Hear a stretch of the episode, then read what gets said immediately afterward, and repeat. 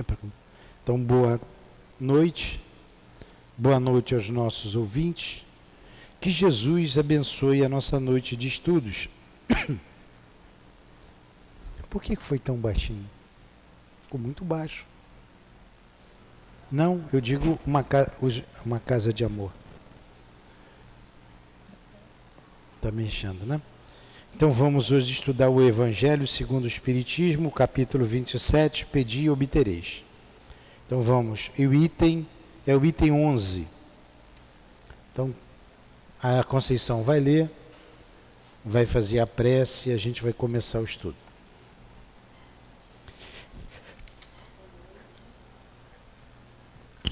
Boa noite. É, item 11.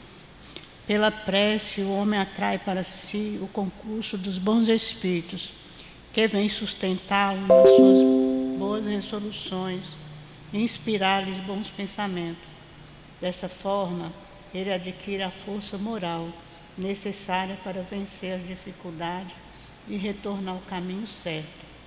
Se dele tivesse afastado, desviando assim os males que atrairia para si por suas próprias faltas.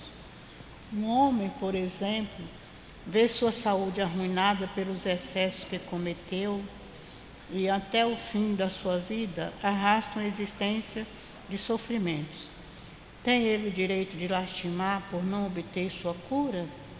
Não, porque poderia ter encontrado na prece as forças para resistir às tentações.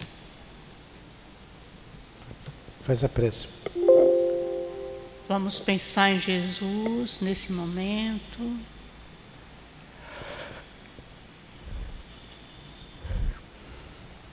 Senhor Jesus, Mestre amoroso e bom, aqui estamos, Senhor, mais uma vez, reunidos em Teu nome, pedindo a Tua ajuda, a Tua proteção para o nosso estudo da noite de hoje.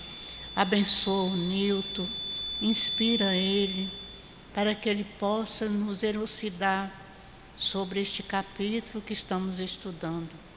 Que o altivo irmão Luiz possa ajudá-lo. Envolva todos nós, Senhor, e ajuda-nos na compreensão das tuas lições, das leis de Deus, das leis de amor para com todos nós. Que assim seja, graças a Deus. Em nome do amor, do nosso amor, do amor do Cristo Jesus, iniciamos os estudos da noite de hoje. Que assim seja. Então vamos lá.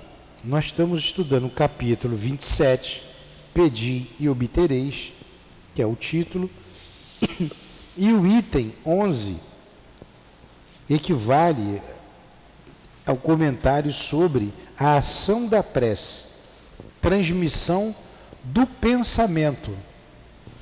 E quanto bem faz a nós a prece. Quanto bem. Que recurso magnífico nós temos à nossa disposição a qualquer hora do dia, a qualquer hora da noite, em qualquer momento qualquer que for a situação, difícil, grave, feliz, enfim, só, estando sozinho, acompanhado, no leito de dor, no leito da morte, a prece é um recurso que Deus disponibiliza ao homem. É só a gente orar, que Ele vai ouvir. É só a gente querer orar. É a gente reconhecer o Criador e com todo o seu esplendor. O Criador com toda a sua grandiosidade. A gente não entende Deus ainda, a gente não compreende Deus. Como diz no livro dos Espíritos, nos falta um sentido. Mas a gente sabe a gente tem intuição de Deus, a gente sabe, a gente pode não compreender, mas a gente sabe que Ele é. Deus é. E ele colocou todas as suas criaturas ligado a ele a qualquer momento, como uma criança que chora quando quer mamar, ela chora. A mãe dá logo o seio. É, Deus, quando a gente quer o alimento para o espírito, é só a gente se comunicar com Ele que Ele nos ouve imediatamente. Assim como a mãe, imediatamente ela dá o seio ao seu bebê. Eu tenho uma netinha, ou garotinha para chorar. Ela chora, ela berra quando está com fome. Não. E a mãe dá logo o seio para ela. Até brinquei, tá vendo, Gustavo, pro meu filho? Quem não chora não mama, olha aí. Né? Agora você está vendo, né? Aí ficou rindo. É. Assim, está tá sempre por perto, a mãe sempre atenta à necessidade do filho. O instinto maternal, o instinto paternal, se podemos usar essa expressão, de Deus para conosco. Estamos ligados a Ele. É só a gente pedir. Meu Deus, me alimenta, me ajuda. E o homem esquece. O homem muitas vezes ignora. Ignora esse recurso. Volto a dizer, ela acabou de fazer uma prece. Acabou de fazer uma prece. Do jeitinho dela, cada um tem seu jeito. A qualquer hora, a qualquer momento, para qualquer coisa. E se nós tivéssemos essa consciência, nós não faríamos nada na vida sem antes fazer uma prece. Nada. Temos que tomar uma decisão. Dá para esperar um pouco? Normalmente dá. Senhor, me ajuda. Já foi o suficiente. Já foi o suficiente. Jesus recorria à prece. Jesus recorria a Deus. Jesus falava de Deus. O Pai que está no céu. Quando os filhos de Zebedeu pediu para que um, a mãe dos filhos de Zebedeu, que era João e Tiago, os filhos, pediu que um sentasse à sua direita e outro à sua esquerda quando ele estivesse no reino dos céus, Jesus diz: Isso não cabe a mim. A mãe não sabia o que estava pedindo, você não sabe o que está pedindo, isso cabe a Deus, ao Pai.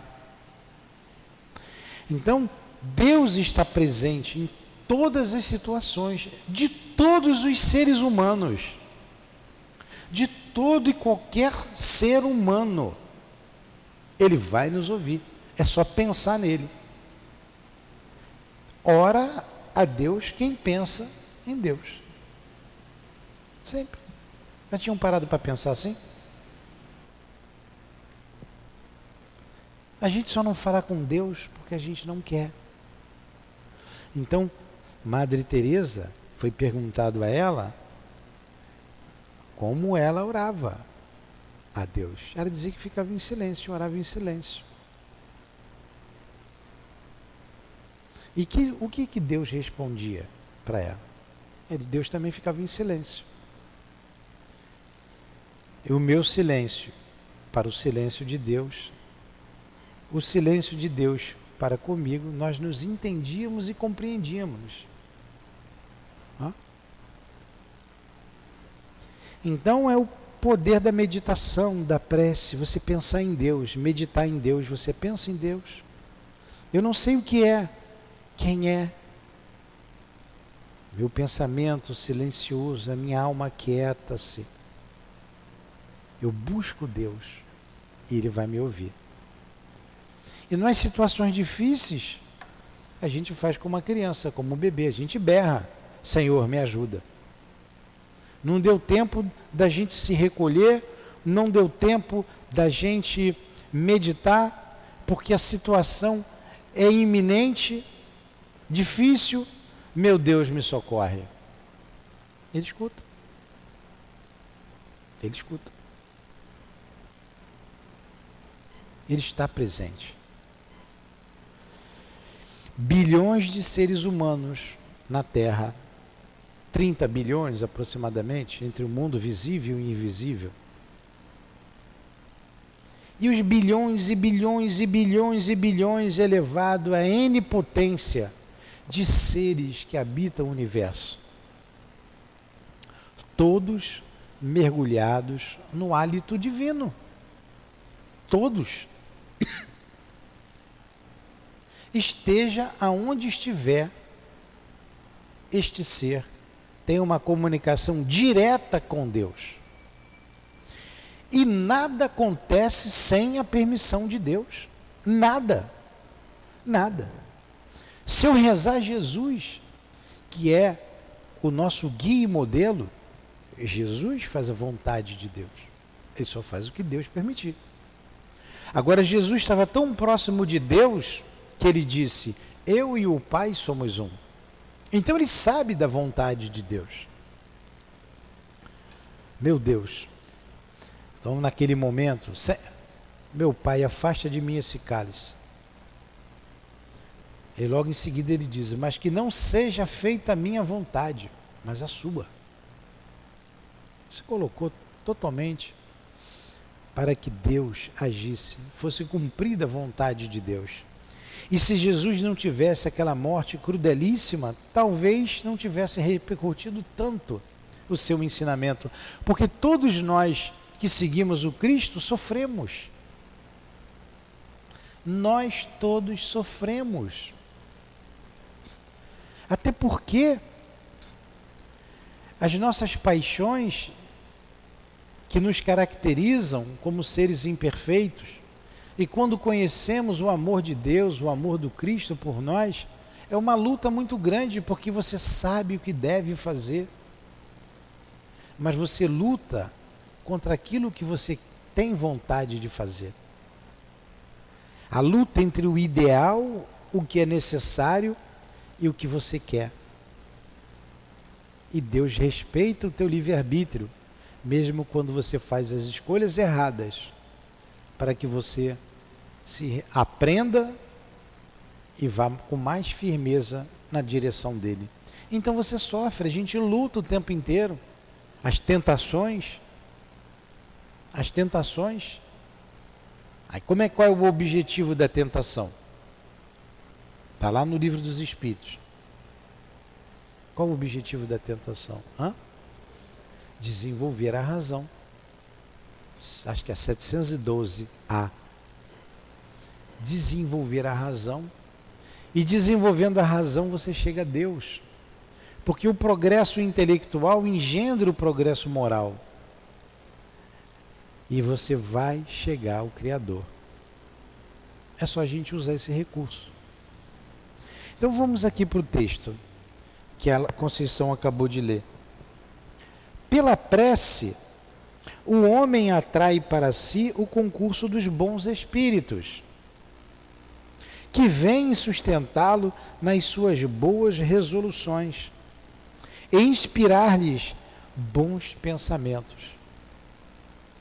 E por que que os espíritos vêm? Nós atraímos os bons espíritos pela prece, porque Deus permite.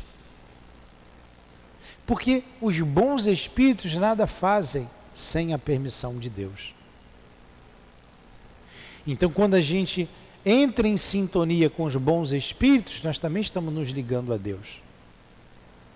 E eles, como executores, como ministros de Deus, vêm em nosso auxílio. Eles vêm em nosso auxílio. Dessa forma, ele adquire a força moral necessária para vencer as dificuldades e retornar ao caminho certo. Então, olha só, dessa forma, pela prece, você adquire força moral. Força moral para ir pelo caminho certo, o caminho que conduz a Deus. Diz Paulo de Tarso lá na pergunta mil e pouca, mil e um, mil e dois, ali mil, mil, acho que é mil quando começa a falar do céu, do inferno. Aí tem várias respostas sobre essa questão. Platão, Sócrates, Santo Agostinho, e tem uma resposta de Paulo de Tarso, que ele diz assim: gravitar, gravitar em torno da divindade Este é o objetivo da vida. Gravitar em torno da divindade. É para lá que nós vamos. Tudo remete a Deus. E os bons espíritos são os seus executores. E quando a gente abre o nosso campo mental, entrando em sintonia com eles, eles nos socorrem. A situação pode ser difícil, mas a solução chega. A melhor solução. Então, dessa forma, a gente adquire força moral necessária para vencer as dificuldades e retornar ao caminho certo, se dele tiver se afastado, desviando assim os males que atrairia para si por suas próprias faltas. Um homem, por exemplo, vê sua saúde arruinada pelos excessos que cometeu e até o fim da sua vida arrasta uma existência de sofrimentos. Tem ele o direito de se lastimar por não obter sua cura? Não, porque poderia ter encontrado na prece as forças para resistir às tentações. Olha, todos nós passamos por tentação. Essa tentação é um problema. Tentação é tentação. Todo mundo sabe o que é isso, porque todo mundo passa por isso. E os Espíritos dizem que a tentação é para desenvolver a razão. E Jesus disse, isso tanto pertence a nós, ao nosso livre-arbítrio, que ele diz: Não nos deixeis cair em tentação, na oração do Pai Nosso. E não livrai-me da tentação, porque a tentação é necessária, faz parte do desenvolvimento. Até porque as paixões são o exagero de um sentimento ou de uma necessidade natural. Nós temos sentimentos e necessidades naturais. Se a gente exagera, a gente cai em tentação. É nossa. E a prece, na prece a gente encontra forças para não cair em tentação. E quantas vezes a gente se deixou levar, se arrastar pela falta da prece? O sexo é uma necessidade natural. Não tem nada de feio no sexo. Mas se você exagera, se transforma numa paixão. E tem pessoas viciadas em sexo, não tem? Pegando um exemplo comum, viciadas em sexo. O caminho de volta é difícil, é duro. É, mas você evitar no início é mais fácil. Então a prece te ajuda a vencer. A prece te ajuda. O vício começa com o primeiro trago, com o primeiro gólio, com o primeiro ato sexual, como você faz. E se você não tiver o devido cuidado, você se desarmoniza de uma coisa boa, você transforma numa coisa ruim, porque você passa a ser governado por ela. Então você tem que governar a paixão. Quando você governa uma paixão, mas não é uma paixão boa. Que tem a paixão boa. Aquele que se dedica ao estudo, a uma pesquisa, é uma paixão boa. E em Deus, na prece, a gente encontra força para evitar isso. E evitando essas situações que nos pertencem, a gente se poupa de muita dor, de séculos, de séculos, de quiçá milênios de dor. Quantos ódios que vêm se prorrogando há milênios aqui na Terra. Quantos ódios. Por falta de prece. Por não gritar: Meu Deus, me ajuda. Me dê o alimento que eu preciso nesse momento. Se falar com o coração, vai vir a resposta. No 12 ele vai continuando. Se dividirmos os males da vida em duas partes, uma com os males que o homem não pode evitar, e a outra com as atribulações das quais ele mesmo é a primeira causa, pela sua falta de cuidado e seus excessos. Veremos que a segunda parte é muito mais numerosa do que a primeira. E não é mesmo? E não é mesmo? Analisem a vida, cada um, eu também estou incluída, analisemos as nossas vidas, se as dores que a gente tem hoje, as preocupações, os remorsos, as culpas, nós não fomos a causa primeira de tudo isso. Analisa. Do que aquilo que tinha que acontecer, que não dependeu de mim acontecer, foi bem menos em nossas vidas. A minha esposa morreu, não dependeu de mim.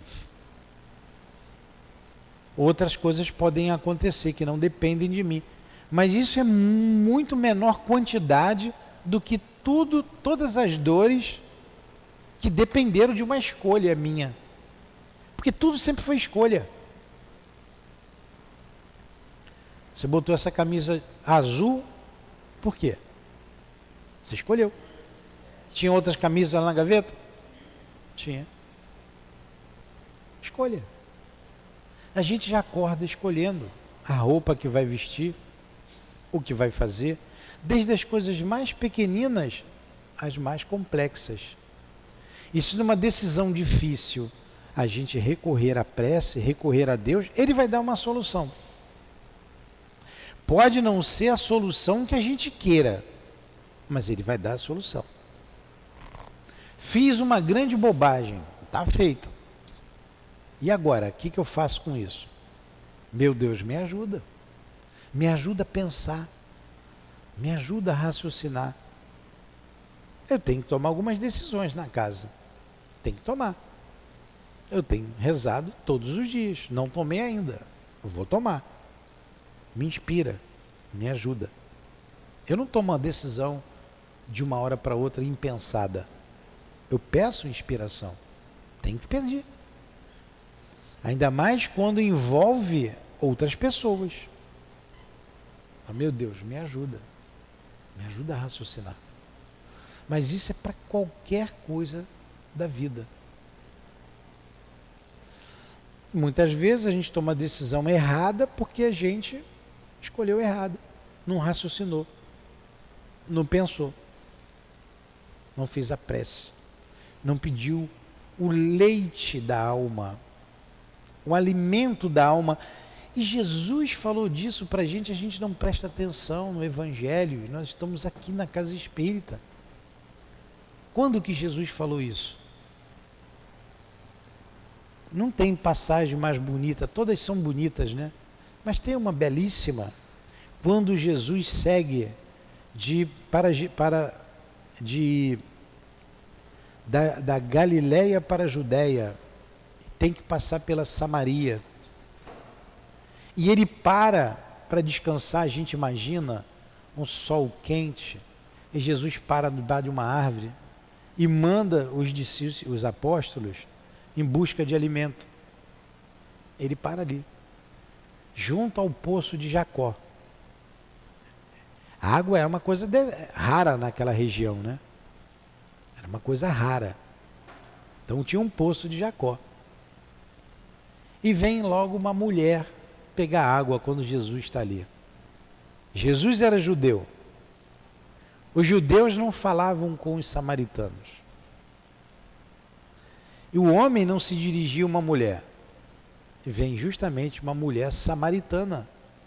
E Jesus conversa com ela. Ele pede água. Ele pede água, dá-me de beber. E ela responde, né? Tem outra, estou curtando aqui a conversa, para a gente chegar onde a gente quer. Como tu, judeu, se dirige a uma mulher samaritana? Aí Jesus responde para ela: Ó, se eu te der a água da vida, nunca mais você terá sede nunca mais você terá sede.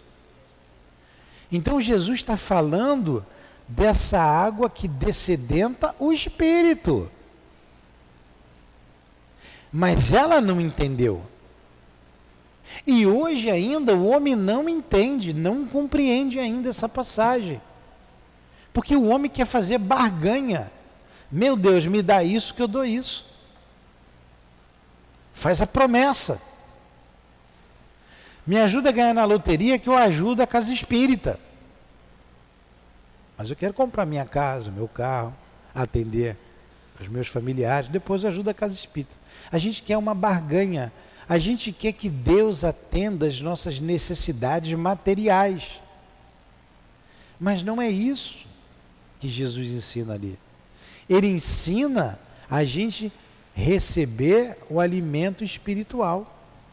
A mulher não entendeu. O que, que ela responde para Jesus? Senhor,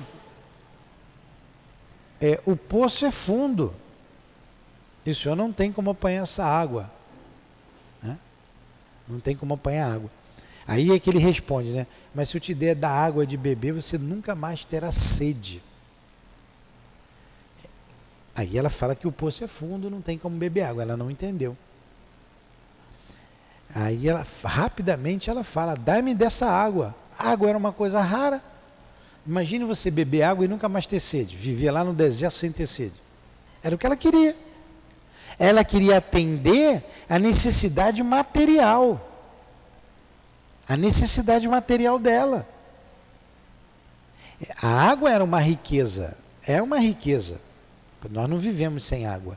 E lá no deserto, uma região desértica, e a Samaria é uma região pedregosa, só tinha aquele poço, aonde os ancestrais, Jacó bebeu água, tem toda aquela história lá. Né? Era dai-me de beber. Eu quero essa água. E hoje ainda o homem não compreende, o homem quer receber a, a, a, o conforto material. Mas Jesus está falando do conforto espiritual. A água da vida. E é através da prece que a gente toma essa água da vida. A gente não vai ter mais sede de ansiedade. Por que nós somos ansiosos? Porque falta fé. Falta fé. A gente não vai ter mais sede de ansiedade. A gente não vai ter mais sede de. Quando você não tem mais ansiedade, você não agride ninguém. Você vai ser manso, você vai ser pacífico. Você vai ter o coração puro? Você vai ser humilde? Você não vai ser mais orgulhoso.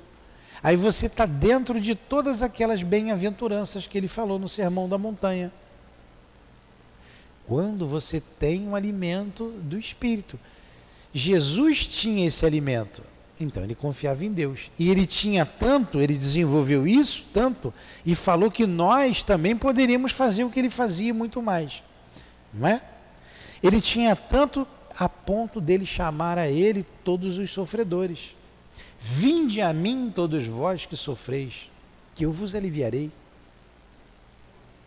Tomai de mim, que sou manso e humilde de coração. Ele era a própria fonte de amor. Ele estava tão ligado a Deus que ele era a própria fonte. E é nessa fonte que a gente deve de beber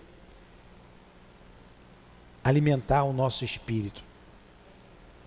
Mas a gente, só um minutinho, mas a gente ainda não sabe. A gente ainda não sabe. É, o pão, a gente pensa no alimento. No Pai Nosso, ele fala, dá-nos hoje o pão de cada dia. Mas você pensa também, você entende como o pão da alma pão que alimenta a alma. É esse alimento que a gente precisa. E a gente só tem uma maneira de receber: é através da prece. É através da prece. A prece é pensar, é o pensamento, o pensamento em Deus, o pensamento nos bons espíritos. Vinde a mim, todos vós que estáis aflitos e sobrecarregados, que eu vos aliviarei. Como é que eu vou a Jesus? Eu tenho que fazer o movimento. Eu vou nele através do pensamento. E o pensamento é uma prece dirigida a Jesus. A gente pode pedir: dai-me de beber, Senhor. Dai-me a água que prometestes à samaritana. E Jesus, com certeza, esse é um pedido é, pertinente, um, um pedido necessário. Há uma necessidade, tanto quanto o bebê, quando pede o leite materno, é necessário, ele precisa do leite para sobreviver. E a gente precisa do pão espiritual para viver dentro dos parâmetros divinos, dentro da lei divina. A gente precisa. Para a gente viver dentro da lei divina e caminhar com mais facilidade. Voltamos a, a dizer: a prece é um recurso que está aí. Pode fazer qualquer hora, qualquer momento, em qualquer situação. Entenderam isso? É tão importante que Jesus de novo fala no pão da alma, né, no alimento da alma, no alimento do, do espírito. Mas infelizmente, infelizmente não, faz parte do processo. Somos ainda muito ligados à matéria. E a gente quer os bens materiais, a gente quer resolver os problemas materiais. E os problemas materiais, eles fazem parte da vida. Se alguém está com algum problema agora, passando por alguma dificuldade agora, vai ter uma solução. Se alguém não estiver passando por nenhum problema agora, vai chegar um problema. Vai chegar. E quem está no problema vai ter a solução vai passar um momento tranquilo e vai vir outro. A vida não é assim? Quantas situações difíceis a gente passou? Sobrevivemos. Estamos aqui. Virão outras. Assim a gente vai forjando a nossa alma no fogo divino, como o diamante passa pelo buril ou o ouro é derretido no cadinho, em altas temperaturas, a alma precisa da dor. A dor faz parte. A dor faz parte. A gente precisa é do alimento, da água, para a gente vencer. Tudo bem até aí? Fala, Conceição. É, eu sou a videira, vós sois o ramo, né? É. Porque a videira tem a, o suco, a seiva. seiva. Então ele é a vida e nós somos o alimenta a gente. É. Novamente ele fala: Eu sou a videira, nós os galhos.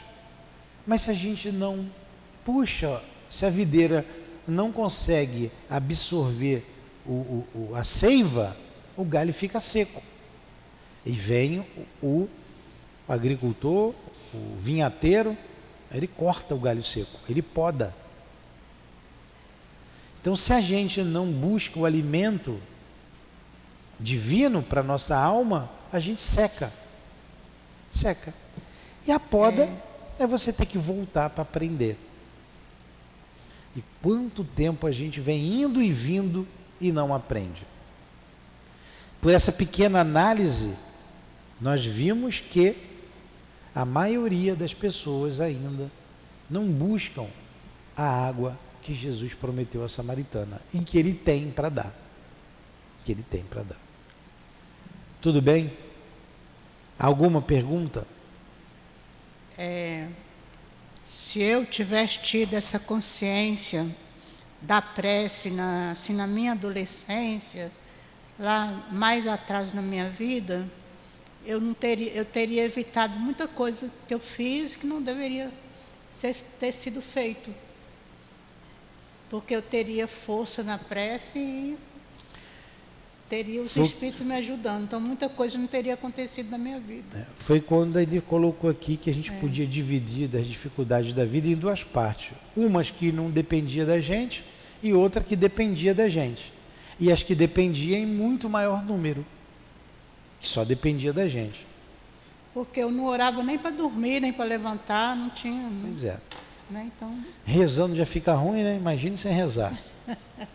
aí que fica preto meio. Então vamos lá. Não é menos certo, aqui que a gente parou não. Veremos que a segunda parte é muito mais numerosa. É bem, é bem evidente, portanto, que o homem é o autor da maior parte das suas aflições e que muito se pouparia se agisse sempre com prudência e sabedoria. Essa palavra prudência é muito importante em nossas vidas. E, infelizmente, agimos com pouca prudência. Prudência. Temos que ter prudência sempre. A prece nos faz parar, nos faz pensar e agir com mais equilíbrio, com prudência. Quantos males nos forraríamos se tivéssemos essa prudência, se buscássemos esse alimento. Não é menos certo que essas misérias, é o capítulo 17, item 12 que eu estou lendo, viu? Acho. Capítulo 27, XXV, dois pauzinhos. Achou? Item 12. Está no segundo parágrafo agora. Não é menos certo é que o seu livro tem uma outra tradução. Mas é a mesma coisa. É, o entendimento, a ideia é a mesma. Não é menos certo que essas misérias são o resultado do nosso desrespeito às leis de Deus. Ó. Toda dor é um desrespeito à lei de Deus. O homem age bem quando ele age conforme a lei de Deus. Está lá no livro dos Espíritos. O homem só é feliz quando age conforme a lei de Deus. E só é infeliz quando se afasta da lei de Deus. É o que ele está dizendo aqui. Não é menos certo que essas misérias, né, as nossas misérias, as nossas dores, são o resultado do nosso desrespeito à lei de Deus e que se as observássemos rigorosamente, seríamos inteiramente felizes. Nós não somos inteiramente felizes porque não respeitamos rigorosamente a lei de Deus. A gente vê pessoas, como vimos lá no, no capítulo 5, Bem-aventurados aflitos, que nem mesmo a beleza, a juventude, a riqueza, o poder e se tivesse essas coisas todas juntas, não é condição para a felicidade. E a gente busca isso, busca ter beleza, busca ter dinheiro, busca ter poder, né? busca tudo isso. E não conseguimos ser felizes porque a gente não alcança. E quem já alcançou não é inteiramente feliz. Tanto que a gente vê pessoas ricas, jovens, com tudo e se suicida. O Michael Jackson tinha tanta coisa e era tão triste, né? E por aí vai. Por aí vai. Estou fazendo julgamento. Ele passava isso, né? Uma certa, certa dor, uma certa tristeza. Famoso, rico. Ah, tem uma, uma figura que me chama muita atenção, foi marcou muito foi a morte da princesa Daia. Talvez você não, não tenha isso na mesa, mas nós temos, né? Tem alguns anos atrás, tem o quê? Uns 20 anos? Então vamos lá. Bonita. Ela era muito simples. A beleza estava na simplicidade dela. Bonita. Casou com um príncipe que tinha um, que tinha um cavalo branco e a transformou numa princesa, porque ela era plebeia. Um conto de fadas. É um conto de fadas.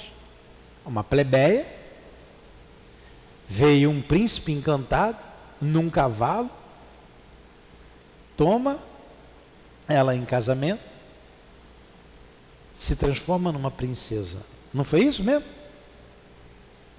Mas era triste. um olhar triste. Surge aqueles rumores todos, aquelas fofocas todas, e a gente vê quanto intriga tem na corte, e ela tem uma morte tão dura, né? É. É. Fugindo do, dos, dos, dos paparazos, né? dos fotógrafos, dos repórteres, tem um acidente e morre daquela forma. Beleza, riqueza, poder, poder juventude. Ainda era, ela, ainda era princesa. Mas ela foi infeliz que ela casou com o sapo. Não.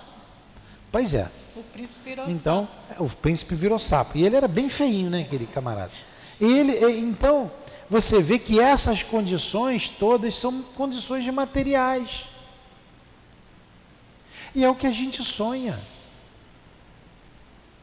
É o que a gente quer, porque a gente não entendeu que não é isso que leva à felicidade. Não que isso não seja possível, tanto é possível que existiu e existe. Mas se você cuidar somente do que é da matéria, esquecendo do espírito, vai faltar alguma coisa. Você vê uma condessa Paula, que era rica, rica, e era bondosa. Cuidava da alma, do espírito e cuidava da matéria. Na hora que tinha um compromisso com seu marido, que tinha posição, ela ia. Na hora dela, ela ia levar, botava uma roupa simples, ia levar alimento, levar roupa de frio, agasalho, lá na Europa muito frio, aos deserdados da vida, da sorte. Ensinava sua filha. Minha filha, não adianta eu te dar para você dar. Você tem que fazer alguma coisa que seja teu. Aprende a bordar, aprende a fazer o sapatinho, aprende a fazer as coisas. E ela não precisava de nada disso, nem a filha precisava. A mãe era uma condessa, a mãe era rica, o marido era muito rico, filho de rico. Rico é, né? Ela não. Eu já falei para minha neta, para o meu filho, minha, o primeiro presente que a neta vai ganhar é uma vassoura e uma pá. Vai aprender a varrer, vai aprender a servir. Vai aprender. Né? Todo mundo paparica. Aí você vai querer criar o quê? Uma joia? Dentro da vida não é assim. Tem que aprender a realidade da vida. O mundo é o mundo. Tem que ensinar. A gente protege, a gente ama, a gente educa, se preocupa com o curso de inglês, se preocupa com a natação, se preocupa com a escola, com o professor de com curso de jiu-jitsu. Mas e o espírito? E a alma? A mãe trouxe um garotinho aqui médio, cheio de dificuldade. Você tem que trazer para tomar paz. Quarta-feira, ah, não dá. Traz sábado para evangelizar, não pode. Não pode porque tem aula, tem a escola, a, a escola integral, depois tem o futebol. Esse tinha futebol, natação, curso de inglês, tinha o jiu-jitsu. Não tinha tempo. Não tinha tempo para cuidar da alma. Aí você trata, constrói algo que você tinha vontade de ser, você é, rebate no seu filho, ele vai ser uma criatura infeliz. É ser infeliz. E se ele tiver tudo, não receber um não, como acontece aí muitas vezes, primeiro não que ele receber, ele vai se revoltar. A vida vai ensinar. Então a gente precisa cuidar da alma, porque essas situações não levam à felicidade. Porque foge, a gente só é feliz quando cumpre rigorosamente a lei de Deus, como está aqui. E ele continua: se não ultrapassássemos o limite do indispensável na satisfação das nossas necessidades, olha só, se não ultrapassássemos o limite do indispensável na satisfação das nossas necessidades, não teríamos as doenças que são consequência dos excessos, nem passaríamos pelas vicissitudes que as doenças acarretam. Vamos ver devagarinho aqui, vamos trazer para a nossa vida isso? Ó. Se não ultrapassássemos o limite do indispensável na satisfação das nossas necessidades, voltamos às necessidades natural. Falamos do sexo, vamos falar da alimentação. É uma necessidade natural. Aí você tem uma comida gostosa que você gosta, que você gosta, e você tem uma necessidade. Aquele punhado de comida ali vai ser necessário. Mas se você é guloso, o que, que você faz? Enche o prato. Quando não cabe mais, você repete. Né? E você cai dentro da comida. Olha aí, se torna uma paixão. Você não controlou. O que, que você vai ter? Morbidez, vai trazer doenças, vai trazer consequências. Você tem uma necessidade, mas se você exagera, vê se não é isso. Lembra da comida? Vamos aqui. Se não ultrapassássemos o limite do indispensável na satisfação das nossas necessidades, não teríamos as doenças que são a consequência dos excessos nem passaríamos pelas vicissitudes que essas doenças acarretam. O excesso é o exagero. O exagero de quê? Das necessidades dos sentimentos naturais. Isso é paixão. Se puséssemos limites às nossas ambições, não precisaríamos nos preocupar com a ruína. A gente quer botar a mão onde não alcança aí sofre, porque é ambicioso. E quando não consegue, a gente sofre. Não, então, não, se não fosse assim, não iríamos preocupar com a ruína. Se fôssemos humildes, não sofreríamos com as decepções do orgulho ferido. Mas você viu como ele falou comigo? Cara, eu vi como ele falou contigo. Então, então o que? Ele falou contigo. Você está se permitindo ficar com raiva, exasperado? Vai ter uma crise, pode ter um ataque cardíaco. Mas se você fosse humilde, o que ele falou contigo entraria por aqui, saía por aqui, você ia embora sereno, tranquilo. Tua pressão não ia subir. Mas se você é orgulhoso, ele não pode falar assim comigo. Você sabe com quem eu estou falando? Orgulho. Orgulho. Então a gente sofre. Então, se você fosse humilde, não sofreria com as decepções do orgulho ferido. Se praticássemos a lei da caridade, não seríamos maledicentes. Olha, isso é coisa de mulher, né? Fazer fofoca, né? Nós estamos isentos disso. É, não é certo? É. Homem não faz fofoca. Homem faz comentário. Faz comentário. Né, Marquinhos? Comentário. Então, se você não fosse maledicente. O pior é que não podemos nem nos defender, somos menos aqui hoje. Pois é, vocês querem coisa pior do que a maledicência? Quando você fala mal do outro, você está dizendo assim: eu não faço isso, ele faz. Eu sou superior a ele, ele é eu sou melhor do que ele. Coisa triste a maledicência, é uma covardia. Você fala por trás. Covardia. Então, se praticássemos a lei da caridade, se a gente fosse caridoso, não seria maledicente. A gente ia entender o outro. Fulano errou mesmo. É o nível dele. Agora, quando eu falo mal por trás, eu não estou sendo caridoso.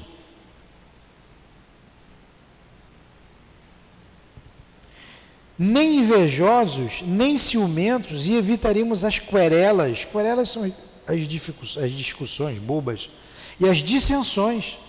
Se não fizéssemos mal a ninguém, não teríamos que temer as vinganças. Dormiríamos tranquilo, com a consciência tranquila. Aí você vê a definição de felicidade, e é o que a gente quer, que os espíritos nos dão. O que é a felicidade? respondem os espíritos? Está lá no livro dos espíritos. Vê aí a questão aí, Conceição. Olha que resposta coerente, inteligente, sensata. O que é a felicidade? Acha aí, Conceição. Do ponto de vista moral, ele dá dois pontos: ponto de vista moral e do ponto de vista material. Do ponto de vista moral, é a consciência tranquila e a ah, fé no futuro. Consciência tranquila, o que ele está dizendo aqui. Se você não fosse invejoso, se você não fosse ciumento, se você não fosse maledicente, você teria consciência tranquila, você não teria medo de vingança, você não se preocuparia com ninguém. Jesus tinha consciência tranquila. Então ele era feliz. Do ponto de vista moral, a consciência tranquila e a fé no futuro. A minha vida não é aqui. Meu reino não é desse mundo. A minha vida não é aqui. Eu estou aqui. Eu não sou daqui. Nós estamos aqui. Nós não somos daqui. E do ponto de vista material, a posse do necessário. Mas a gente nunca quer o necessário, a gente quer sempre além. E não conseguimos ser felizes. E a gente tem a casa, todo mundo tem o direito a casa. Mas você quer uma casa de praia. Você compra casa de praia. Usa o primeiro mês, o segundo mês, depois fica abandonada lá. Né? Não, preciso também numa casa lá em Petrópolis, região serrana. Tá difícil lá, hein? Tem que orar pelos amigos, irmãos nossos que desencarnaram, né? Eu preciso de uma casa confortável. E a gente nunca está feliz, nunca está satisfeito. Mas os espíritos fazem depois uma pergunta. Não, não, eu não vou pegar o livro dos espíritos, mas o que é necessário para um pode não ser para o outro. O que não é para você necessário para o outro é muito importante. Sim, aí ele manda você ter equilíbrio lá, dá a resposta que está ali. Né? Tá uma resposta muito interessante lá. Que eu não vou adentrar ali. Mas se você tiver a consciência tranquila, a consciência tranquila é questão moral. É moral. Você vai dormir, eu, a gente associa consciência tranquila, é você chegar agora em casa, tomar seu banho, fazer sua higiene, vou dormir bota a cabeça no travesseiro, faz a sua prece, meu Deus, passa em revista o seu dia, não, não fiz mal para ninguém. Cumpri com o meu dever. Ser bom não é ser bobo. Não é isso. Ser bom não é você dizer sim para tudo para todo mundo. Ser bom é você cumprir com o seu dever. Jesus cumpriu com o dever dele. E mesmo assim ele não aceitou o adjetivo de bom por que, que eu vou me considerar bom? Então dá para eu dormir hoje bem. Eu podia até ter feito melhor. Senhor, me ajude a ter uma boa noite de sono, uma, uma noite proveitosa. Essa palavra proveitosa aprendi com o professor José Jorge. A gente tem uma noite de sono proveitosa. Porque eu posso sair do corpo, dormir e fazer bobagem. Tem coisas que eu não tenho coragem de fazer quando estou aqui, no, na, no estado de vigília, porque vou, eu tenho vergonha, mas eu tenho vontade de fazer, eu saio do corpo, eu vou fazer. Quando eu voltar para cá, ninguém vai me ver mesmo, ninguém vai lembrar. Por isso eu tenho que fazer a prece com sinceridade, pedir a Deus forças. Está lá no, na oração do Pai Nosso. Para não cair em tentação. E só cai em tentação, só é tentado, a gente só é tentado naquilo que a gente não resolveu dentro da gente. E é, é tão importante, se não for mais importante, a noite de sono do que a vida de vigília. Porque muita coisa para vigília a gente resolve durante o sono. Muita coisa. Porque você está livre do corpo. E você vai passar ali oito horas. Hoje a gente acha que ninguém mais dorme oito horas, né? Só os bebês, né? Vai dar para dormir umas 5 horas, acho que dá, né? 4, 5 horas. Às vezes até 6, esticando um pouquinho quando está muito cansado, né? Dorme. Então, o momento que você sai do corpo, o corpo descansa e você vai. Para onde você vai? Para onde eu quiser ir. Eu vou para onde eu quiser. A importância da prece aí. Olha o médium que o André Luiz conta, que foi lá. Por que, que o médium não veio para o trabalho? Tem chamada aqui de madrugada, viu? Meia-noite tem chamada. Marquinhos. Pô, Marquinhos não veio? O que, que houve com o Marquinhos? Aí vai lá na casa do Marquinhos e vê lá. André Luiz foi, instrutor, para ensinar para gente, está ali para a gente aprender. Era médio, era trabalhador, tinha que estar tá lá de madrugada. Onde é que ele estava? Estava com duas entidades femininas ali sentado, corpo dormindo, ele sentado. Mulher é um problema sério, hein? Ó, tem que ficar. Estava com as duas lá. E quando eles entram, elas desaforadas, ó, pode parar. Ele já fez a escolha dele, ele vai ficar com a gente. Ele não vai para lá, não, vai ficar aqui com a gente hoje. E o médium, todo envergonhado, não sabia onde meter a cara. Porque ele não vigiou. Então esse estudo aqui é para nós, não é para os outros não. Para nós. Continua, vou continuar um pedacinho que já acabou a nossa hora. Vocês falam muito, não param de falar, o tempo passou rápido. Admitamos, porém, e é grande para chuchu, vai dar tempo não. Admitamos, porém, que o homem nada possa fazer sobre os outros males, que toda prece seja inútil para se preservar deles. Mas já não seria muito ele poder livrar-se daqueles que resultam dos seus próprios atos? Ora, aqui a ação da prece se concebe facilmente, porque ela tem por efeito buscar a inspiração salutar dos bons espíritos. Pedir-lhes forças para resistir aos maus pensamentos, cuja concretização pode nos ser funesta. Olha aí. Pedir força, meu Deus, não me deixa fazer isso, eu até quero fazer, mas me ajuda, me livra do mal, afasta do mal. Não me deixa cair em tentação. Jesus ensinou. Nesse caso, não é o mal que eles afastam, é a nós mesmos que eles afastam do mal dos maus pensamentos que pode causar o mal. O mau pensamento pode te causar o mal. De tanto pensar no mal, você vai fazer. Se não fizer no corpo, você fazer fora do corpo. Os bons espíritos em nada impedem os decretos de Deus. Eles não suspendem o curso das leis da natureza. É a nós que eles impedem de infligir essas leis, dirigindo o nosso livre-arbítrio. Eles impedem. A coisa vai acontecer. O raio vai cair naquela árvore ali. Está trovejando. Pô, eu vou lá tomar um banho de chuva. Vou me esconder ali. Tá, vai tomar um banho de chuva. O raio vai cair na árvore. Ele vai dizer, pô, sai da chuva. Sai da chuva, não vai para ali que o raio vai cair ali. Se você ouvir, você não vai. Se você faz uma pressa antes de tomar banho de chuva, ele não vai deixar você cair ali. Só se tiver que cair um raio sobre a sua cabeça, né?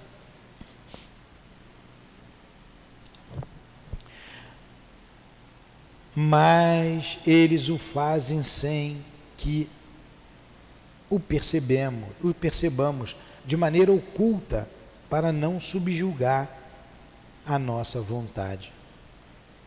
Eu vou ter que parar porque acabou a hora. Pode passar cinco minutos? Tem muita coisa para falar aqui. O homem se encontra então na posição daquele que solicita bons conselhos e os pratica. Vamos parar por aqui, a gente já falou bastante coisa útil. Para não colocar mais coisas, a gente começa então aqui, vamos parar aqui, ó, nesse parágrafo. Admitamos, porém, que o homem nada possa fazer sobre outros males, tá bom? e a gente vamos ver se a gente consegue terminar a semana que vem. Eu prometo que semana que vem eu trago a resposta. É. Não consegui achar, não tenho a mínima ideia. Foi bom, né? O estudo, né? Então vamos fazer a nossa prece.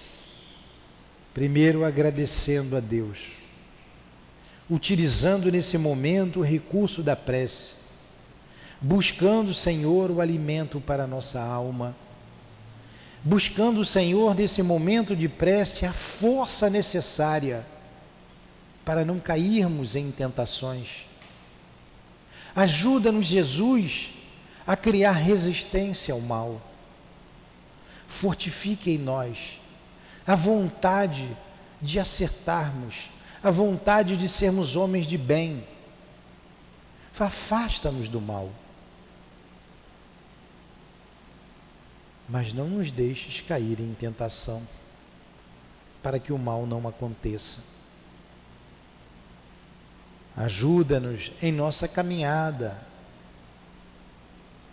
durante a vigília mas também e principalmente durante a noite, quando o sono reparador chega para nós e que possamos deitar e dizer: Senhor, não tenho nada contra meu irmão, fiz de tudo para cumprir com meu dever. Ajuda-me a dormir em paz. Leva-me, Senhor, para junto dos espíritos bondosos, dos nossos superiores, como dizem os nossos irmãos católicos, para junto dos anjos, e nos conceda uma noite de sono proveitosa. Proteja o nosso corpo, proteja a nossa casa, o nosso lar, mas proteja a nossa alma, principalmente a nossa alma que ela possa se embeber da água viva, da fonte pura que prometestes à irmã samaritana. Ajuda-nos, Jesus. Conduza-nos para que não caiamos em tentações. E assim terminamos o nosso dia. Que possamos chegar em nossos lares e ao adormecer, irmos ao encontro desses anjos desses bons espíritos vir para a nossa casa espírita, no trabalho, para o trabalho do bem, para o estudo, reencontrarmos com os nossos amores e termos uma agradável e proveitosa noite de sono. Despeça-nos em paz, Senhor. Que possamos chegar aos nossos lares, amparados, protegidos, guiados pelo Teu amor e despeça-nos então, em nome desse amor, Senhor, do teu amor, do amor dos dirigentes da nossa casa, do irmão altivo, de todos os irmãos e irmãs aqui presentes. Em nome do nosso amor, minha querida. Mas acima de tudo, em nome do amor de Deus, nosso Pai, e do Cristo Jesus, que encerramos os estudos da noite de hoje em torno do Evangelho. Que assim seja.